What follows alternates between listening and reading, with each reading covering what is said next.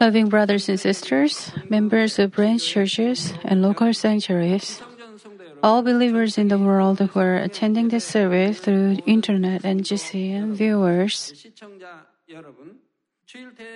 in Sunday morning services, I have been delivering the messages on the Ten Commandments. So far, you have listened up to the Seven Commandments, and how do you find the messages? Now, can you confidently say that you truly keep the Ten Commandments? Can you say that you do not take the name of God in vain, you keep the Sabbath completely in spiritual sense, and that you do not commit murder? If you... Ha- If you hadn't learned the spiritual meanings of those commandments, you, ha- you may have thought you had been keeping the Ten Commandments, but many of you would not have been keeping them properly until the Lord comes back. But now that you realize the will of God, how thankful this is. Today, I will talk to you about the eighth commandment telling us, "You shall not steal." Even in this commandment, there are spiritual meanings of which people usually are not aware. I hope you will keep this message in mind, and I pray in the name of the Lord that through that message you will become God's perfect children who do not have any blemish or spot. Brothers and sisters in Christ, the commandment telling us not to steal has two main meanings. If you think that you have obeyed this commandment telling us not to steal, please examine your life through this message. First is the meaning of physical theft. Namely, it is to forcefully take something without permission or steal something that is not yours. Even worldly people know very well that this is a sin and a crime. Also, if you say to anybody that he is a thief, he would feel very uncomfortable and even victimized. But in many cases, people are stealing things, but they just do not realize it. Although they are committing sins, But for example, people often just use somebody else's belongings without the permission of the owner, without giving much thought about it. Because they are close friends and because the object is not something valuable, they think it's okay to use it without getting permission from the owner. So they do not even have any qualms of conscience about it. Also, if they use somebody's things without the permission, they should return them immediately, but sometimes they do not even return them.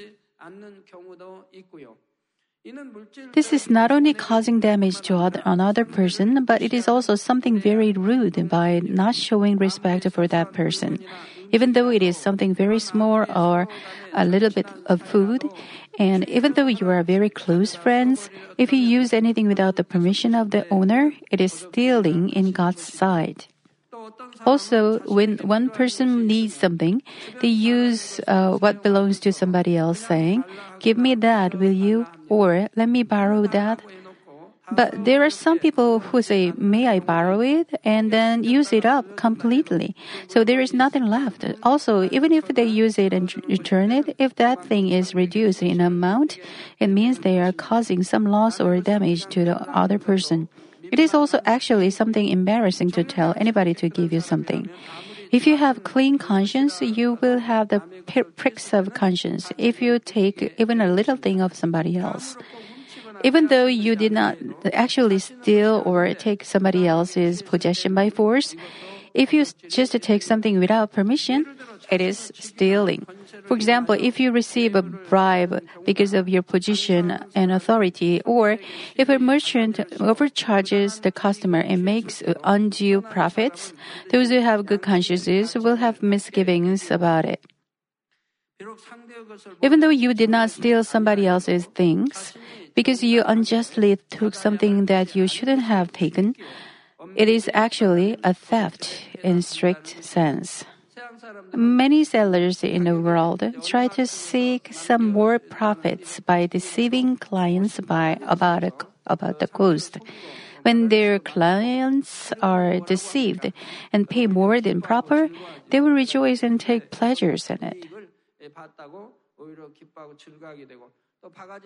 They rejoice when they succeed in deceiving their clients and say to themselves, "The client is so stupid."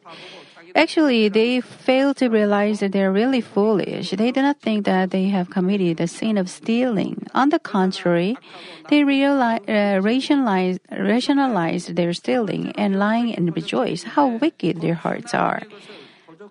The second meaning of the command is spiritual theft, and it is to steal what belongs to God. If you steal something that belongs to God, it has a direct relationship to your salvation. Judas Iscariot, one of the twelve disciples of Jesus, who was in charge of the offering money that the believers offered after receiving grace from Jesus. But he was not honest in dealing with that money. He was a thief. Finally, he received the works of Satan and even sold Jesus. He was called as a disciple of Jesus, and he had the chance to receive most honorable glory later. But because he piled up sins upon sins, he could not even receive the spirit of repentance. He finally faced a very miserable end by committing a suicide. It is the same today. There are some believers who, on occasion, lay their hands on God's finance. Even unbelievers would have some kind of fear if they stole something from the sanctuary of God. And if believers can steal and if they dare to touch God's money, do they really have the faith to receive salvation?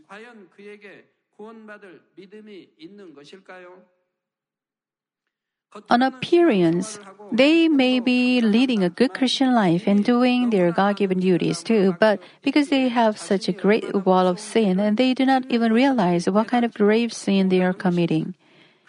Even if their sin is not revealed in front of other people, and they are pun- uh, not punished for it, this actually becomes something even more fearful. In both the Old Testament and New Testament, we can find a few examples in which stealing was not forgiven and the stealers were put to death. When the Israelites were led out of Egypt and crossed the Jordan, a man Achan stole something and they had to experience big trial. When Iscariot uh, Judas, one of Jesus' disciples, stole, he could not receive salvation and had to die a miserable death. In Acts of the Apostles, Ananias and his wife Sapphira concealed some parts among what they had to dis- determined to give God and gave some, but they could not be saved because they were deemed to steal from God. People may not know it, but God is certainly looking at them. And when the time comes, they will most certainly pay the price according to justice.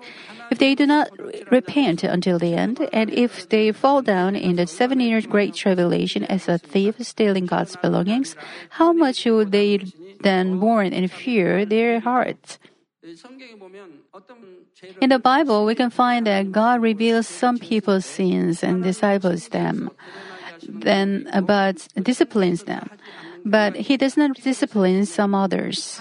According to the uh, ep- epistle to the Hebrews, God recognizes those who have struggled against their sins as His beloved children. So when they sin, He disciplines them. In other words, He disciplines them because He recognizes them not uh, as illegit- illegitimate children, but as His true children. But God does not discipline some others when they have sinned. It is because God deems them to be illegitimate. God does not regard them as His children, so He does not care for them. He turns His eyes from them and does not discipline them even though they have sinned. I urge you earnestly in the name of the Lord that there will be none among you who are listening to this message who will cause disaster to be brought on themselves for something like this.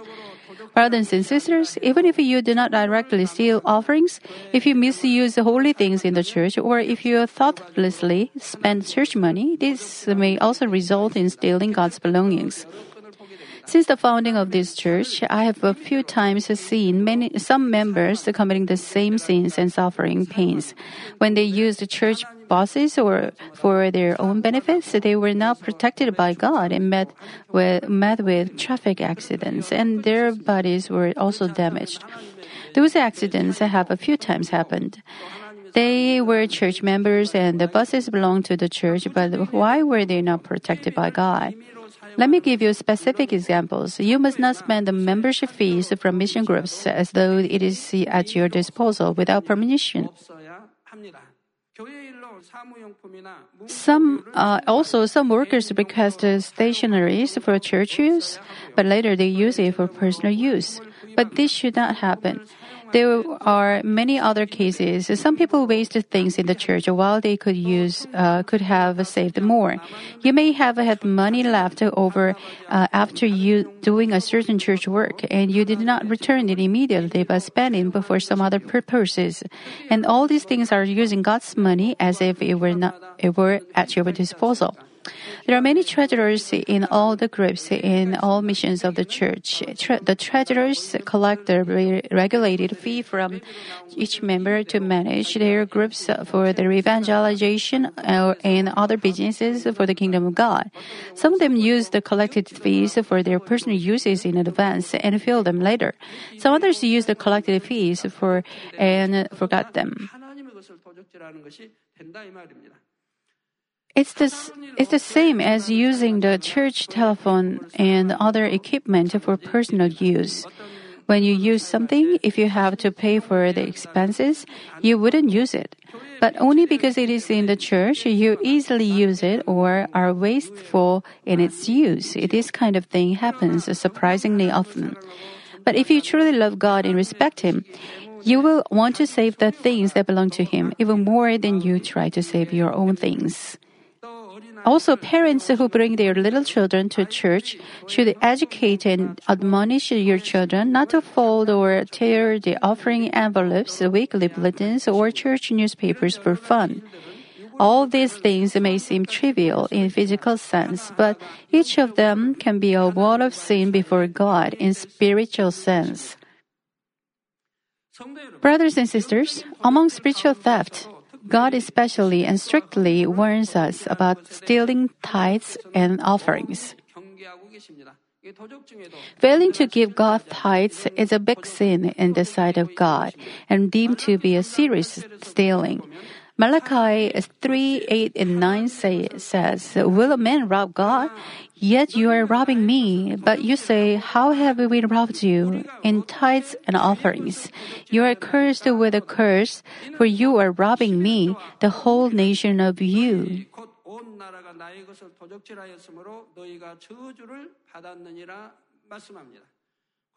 The people were accursed Uh, uh, because they did not give their tithes and offerings. They were deemed to rob God, and the curses that came upon them.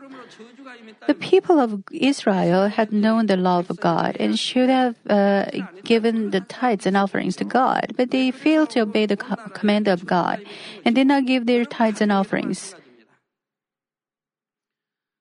That's why the whole nation was accursed. God said to them, "You are cursed with a curse, for you are robbing me, the whole nation of you." So I urge you to remember that when you steal something from God, curses will surely come upon you. Tithe is to give to God one-tenth of your income in recognition of God's sovereignty over material things. This is proof that we believe in and acknowledge God who governs our lives. So, if you do not give tithe professing your faith in God, it is to rob God, and curses will take place. It's not that God will curse you because you don't give tithes, but because God cannot protect you from Satan's accusations. So you will ha- come to suffer from financial difficulties, tests, trials, and diseases. But some people give their tithes but are not protected. This is when they don't give proper tithes. A tithe is not only one-tenth from the given salary, but one-tenth of the whole income. When some people received some gifts from others, they asked me if they should ask the giver what the prices of the gifts they received are. But um, if you ask the givers how much the gifts are, it will be considered as rude. Actually, if they give enough tithes, they will not have to ask me the same questions. They ask those questions because they spare when they give offerings. In my early days of my Christian life, when I attended a revival meeting, I learned that we have to give the tithes to God. From that time on, I have never failed to give tithes. Later, I learned about the whole tithes through a pastor and given my whole tithes all the time. Since I realized what the whole tithes are, I determined to give God two of tenths from my income, and I have always given two of tenths out of my total income. I have done so. Un- I have done so unchangingly. At the time, I determined to give God uh, two of tenths so that I might not make mistakes regarding my tithes. And I believe that if I give God more than my tithes, God will be pleased and pay back abundant blessings for me. I believed it and practiced my faith. I do not mean that you have to give God two of tenths from your incomes. That is my confession and deeds of faith. But some people just exclude all other incomes and they just give tithes of their basic salary only. Also, even from the salary, they deduct taxes and other expenses and give tithe only from the remaining income. Some others give their tithes only for the remaining incomes after they paid for taxes and other necessities, including electricity, power, and housekeeping. They say that it's proper for them to give the tithes for the remaining incomes. The reason that they do not give the whole tithes for the whole incomes they gain, but just for the remaining incomes, is because they have a sparing heart before God. Thus, because they do not give the whole tithes, God's blessings do not come upon them, but instead, disasters and trials follow their lives. You have to examine why you have met with serious trials, why your children have gone astray, why your husband has stayed from you, why you have suffered traffic accidents, and why you have been stolen. You have meditated on the reasons according to the Word of God. All those things happen simply because of the various sins built up against God.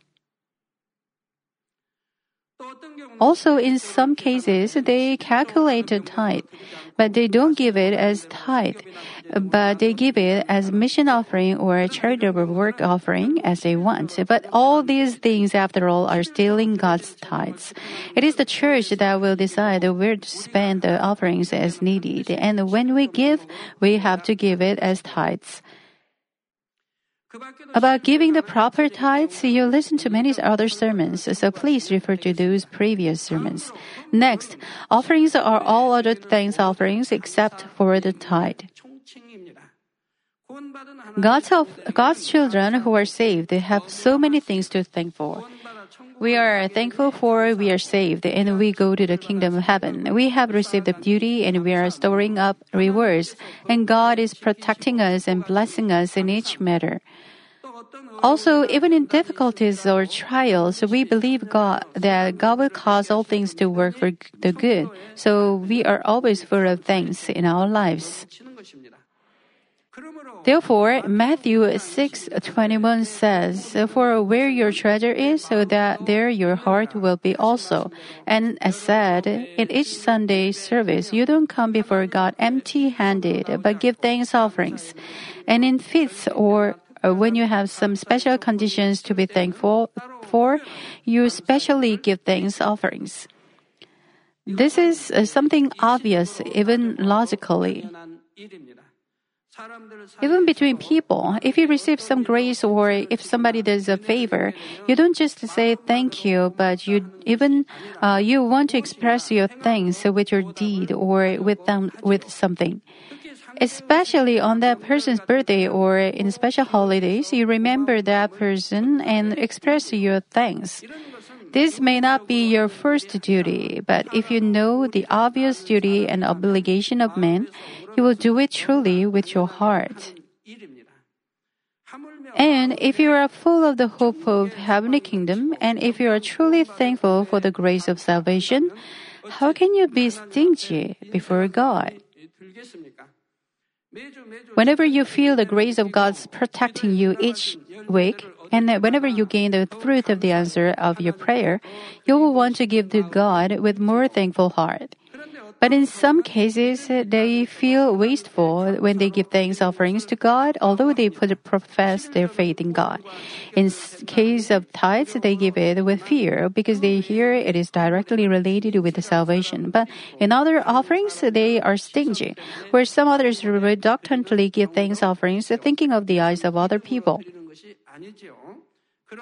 But Matthew six twenty-four says, "No one can serve two masters, for either he will hate the one and love the other, or he will be devoted to one and dis- despise the other.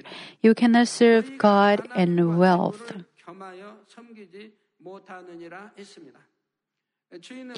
If you serve your master, you have to serve the master with all your heart, sincerity, strength, and life. So you cannot serve two masters at the same time. If you serve one of the two, you cannot give the other the same heart and sincerity. If you're stingy before God, it means your heart is not filled with the love of God and the hope of the kingdom of heaven, but with the desire for money and lust for this world. It may be understood in case of a new believer, but if you still have that kind of heart leading a Christian life for a certain amount of time, it is very likely that your faith will not grow up but backslide. You will gradually forget the grace you received, and conditions of things will also decrease. That is why it is said that if you steal the offerings that are supposed to be given to God, it is related with your salvation. Of course, each one's measure of faith is different, and because God knows all the conditions and inner heart of each person, He doesn't look at the amount of offerings. Just as the widow who gave only two small copper coins was praised by Jesus, God wants to receive the true things and the aroma of faith from us. Our Lord Jesus said about this widow's faith, faith, "Truly I say to you, this poor widow put in more than all of them, for they all out of their surplus put into the offering. But she out of her poverty put in all that she had to live, in, live on."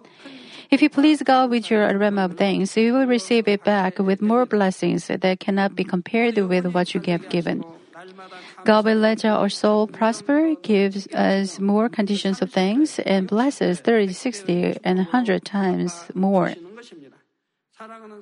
I hope you members will give properly what belongs to God and give abundantly with faith. By doing so, I hope you always enjoy the blessings of God that springs out like a well. Brothers and sisters in Christ, another kind of spiritual stealing is to steal God's word. Some people may ask, who could dare to steal the God, word of God? Well, stealing God's word here means that to take false prophecies in the name of God. Some people talk about the future of somebody like a fortune teller saying that he heard the voice of God. There was a person who constantly failed in his uh, businesses, and I also heard somebody say to him, "You must become a pastor, and that is why God lets you fail in your businesses." Some people determine to become servants of God by absurd prophecies of fortune tellers. I saw a few people do the same before they, I founded my church. All of them are seen to feel painful in their ways. Is our God insufficient in His power? Why does He cause a rich, successful, and prosperous man to experience continual failures and feel frustrated to call him as a servant of God? Does God let a fortune teller call His servant because God cannot have the strength to call His servants servants? Not at all. No matter how much knowledge and pride a man has, God can immediately turn him into a humble man and make him prepare for the works of God. It applies the same to Prophet Elisha and the Apostle Paul. God moved their hearts and instantly changed them. So the Apostle Paul accepted Jesus as his personal Savior and dedicated his life to the Lord to the point of death. It was the same with the Apostle Peter. God never causes a successful man to fall down and cause the fall the failed man as his servant through detestable fortune tellers. God never moves the hearts of the fortune tellers and lets them say, you have to become a servant of God. You must not be tempted or deceived by those fortune tellers. Also, if you have a personal dream and say the dream was given by God, or if you see a vision with your own thoughts and say God showed you the vision, it is also stealing God's words especially. Many believers say that the dreams that I had dreamed in their own thoughts came from God. If the dreams really come from God, then the dreams must be followed by the signs confirming that God really gave the dreams. Some mommy members tell me that they have dreamed of me, and I bless them in their dreams that the dreams should have been accompanied with signs. It is also to take the name of God in vain, as explained in the third commandment. Jeremiah twenty-three, thirty through thirty-two says, Therefore, behold, I am against the prophets, declares the Lord, who steal my words from each other. Behold, I am against the prophets, declares the Lord, who use their tongues and declare. The Lord declares, Behold, I am against those who have prophesied false dreams, declares the Lord, and related, related them and led my people astray by their falsehoods and reckless boastings. boasting. Yet I did not send them or command them, nor do they furnish, furnish these people the slightest benefit, declares the Lord.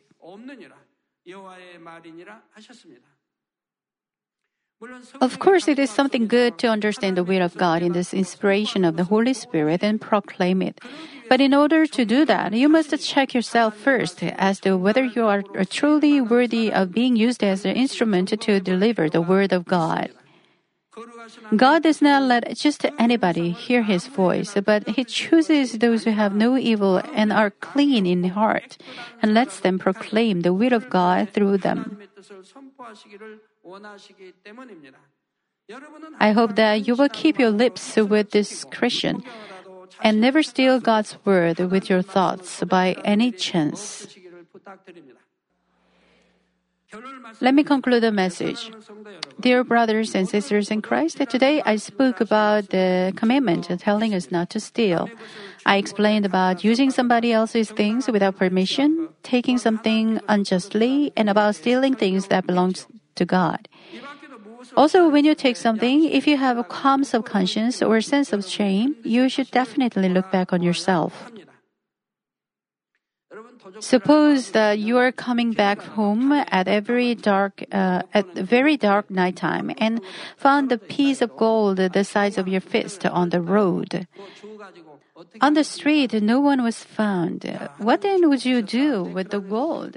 Some of you may rejoice and say to yourself, God really gave me this amazing blessing. He's doing this so that I can pay off all my debts with this blessing. God is so good. Some others may think that you have to return it to its owner or give it to the police station so that they can do it. No matter what kind of different, difficult situations they have fallen into, they may say so and try to return it to the owner. I urge you, I urge you, all of you to possess the latter attitude, no matter how poor you may be. When our God revealed to me the spiritual explanations about the Ten Commandments, I was so surprised at His detailed explanations. God told me that it is also an act of stealing for us to use our parents' possessions without their permission. No matter how little things they are, it is stealing for us to use other possessions without permission. How many people do the same acts of stealing? When God explained that to me, I was surprised and kept in mind that God is not pleased with the least act of stealing. Some of you may think why God considers using your father or mother's small things, such as a pen, as an act of stealing.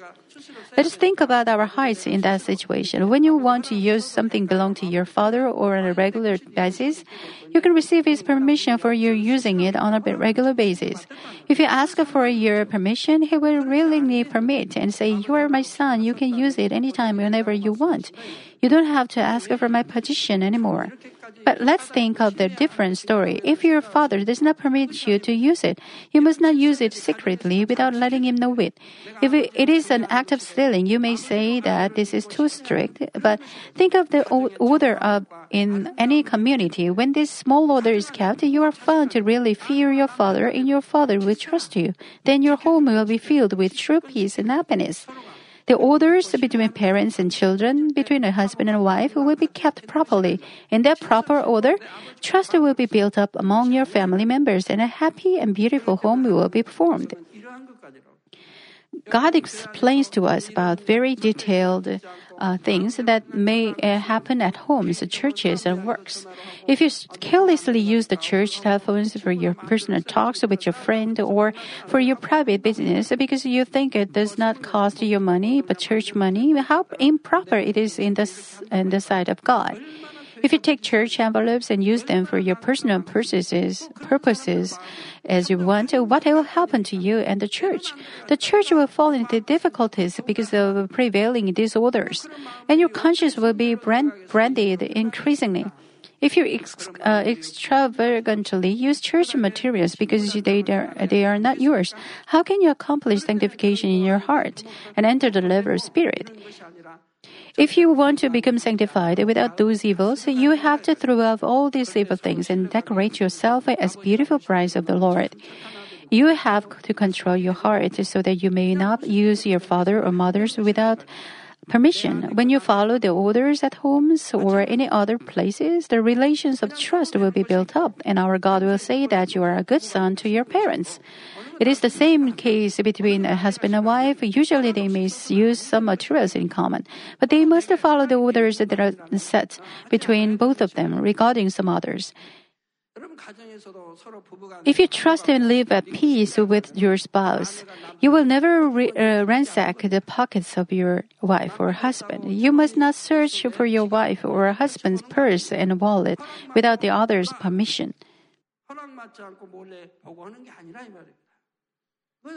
What an improper mind it is! If you um, rummage uh, for your husband's pocket or wallet because you don't trust him, God cannot deem you to be good.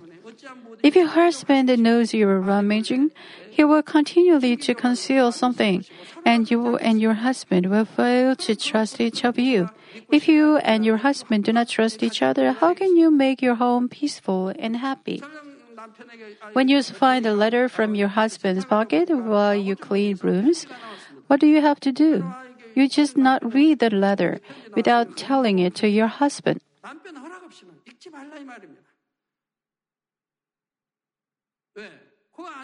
Who knows that the letter in- includes the important secret? It may include an important secret that only your husband must know. If you try to reveal the secrets of your husband, that will be considered as an act of evil. Then it is difficult for you and your husband to live at peace and make your home happy and beautiful. It is the same applied to husbands. A husband and a wife have to try trust and believe uh, each other in order to make their home happy and peaceful. You must not let tra- doubts and rude these break in your home. Suppose your wife keeps a diary every day and puts, a, puts the diary book into a specified drawer. One day she hurried out to a market or a coffee shop to meet her friend, leaving her diary on the bed. You came back home earlier than ever before and found it on the bed. If you try to open it and read what he, she had written, your heart will never be found to be right. You must not try to read your wife's diary secretly without her permission. Actually, it is not your business at all. You don't have to try to read and know it. Then you will be confirmed to trust your wife. If you had read your wife's diary secretly and found something unfaithful, and you will come to fail into doubt, and you fall into doubt, and you and your wife suffer pains together. So no matter how small things they are, you must follow the orders between a husband and wife. Only then will your home be happy.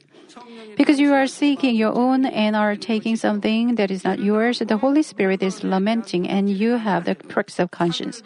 For example, Although you do not steal anything, if you are paid to do a certain work or if you have a God-given duty but are lazy and are not doing your job properly, you will have the pricks of conscience if you have a good conscience.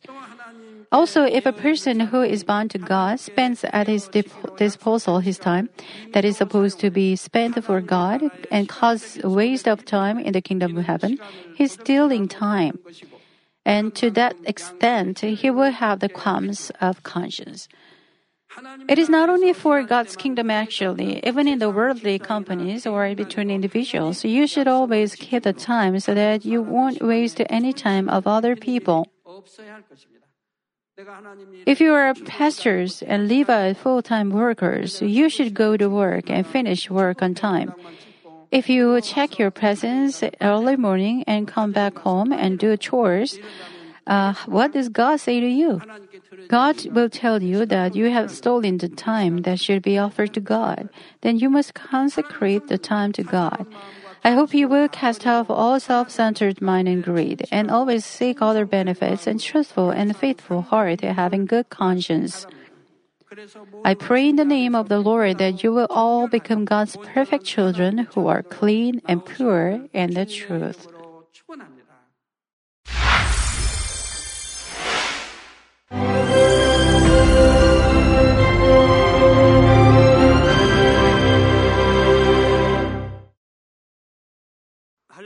Hallelujah! Almighty Father God of love, please lay your hands on all brothers and sisters receiving this prayer here in attendance. Lay your hands on all the members of the branch churches and local sanctuaries, and all the G C N T V viewers, and those who are watching via satellites, cables, and internet all over the world. Plant faith in their hearts and drive out their negative thoughts and doubts. Let all the trials and afflictions leave them. By the fire of the Holy Spirit, from head to toe, scorch their sick and affected parts, including all cells, tissues, and nerves, all internal organs and intestines. Let the light of creation come upon them. In the name of the Lord Jesus Christ, I command the enemy devil and Satan, all diseases, germs and viruses, and infirmities go away. Let the light shine on them. Scorch their incurable and long-term diseases by the fire of the Holy Spirit. Burn all kinds of endemic and contagious diseases like malaria. All epidemic diseases such as colds and fever go away from them. Protect them, Father, from any kind of germs and viruses and bacteria. Heal them of all kinds of cancers, stomach cancer, lung cancer, liver cancer, breast cancer, womb cancer, intestinal cancer, and all other diseases like AIDS, leukemia, cerebral apoplexy, high blood pressure, low blood pressure, heart disease, lung disease, diabetes, women's disease, thyroid diseases, and all inflammations. Let them be made whole from the polio, stroke, arthritis, herniated discs, and many others. Let all kinds of pains disappear from them, like back pain, headache, and neuralgia. Set them free from epilepsy, autism, depression, neurosis, and all other mental diseases. Loosen them from all kinds of paralysis and let them get up, walk, and jump. Let them regain good eyesight and restore good hearing. Let the blind open their eyes. Let the deaf come to hear, and let the mute begin to speak. Heal accidents after effects. Restore their ruptured and broken bones. Restore them from burns and let the heat and burning sensation go away from them. Father, let there be no scars left. Be cleansed from all kinds of drug addictions and poisoning. Father, regenerate dead nerves, tissues, and cells, and bring the dead back to life. Bless them to conceive a baby. Father, please give them blessing to conceive a baby. In the name of Jesus Christ, I command the enemy devil and Satan, the ruler of the air, the evil forces and their servants, go away from them. Go away, evil spirits, unclean spirits, deceiving spirits, spirits of falsehood, separating spirits, and all forces of darkness. Loosen all bonds of wickedness and darkness, and go away from them. Let the light shine on them. Father God, give them strength to cry out in prayer, and empower them with the power to cast off sins and become sanctified. Let them be in good health as their soul becomes prosperous, and let their family be evangelized. Protect them from all kinds of accidents and disasters, and bless them to lead a successful and prosperous life in everything. Please protect your children, their homes and business, and their work with the fiery hedge of the Holy Spirit, with heavenly hosts and angels, and with your blazing eyes. Give students wisdom and understanding, and fill their hearts with more passion and desire for study. Keep their hearts and minds from worldly things, and plant into their hearts more fervent love for God. Bless your children and let them give glory to you in everything they do, whether they eat or drink or whatever they may do. Let them confess and testify to the living God. I have met and experienced God and received His answers and blessings. Father God, thank you. Let all glory be to you alone. In the name of our Lord Jesus Christ, I pray. Amen.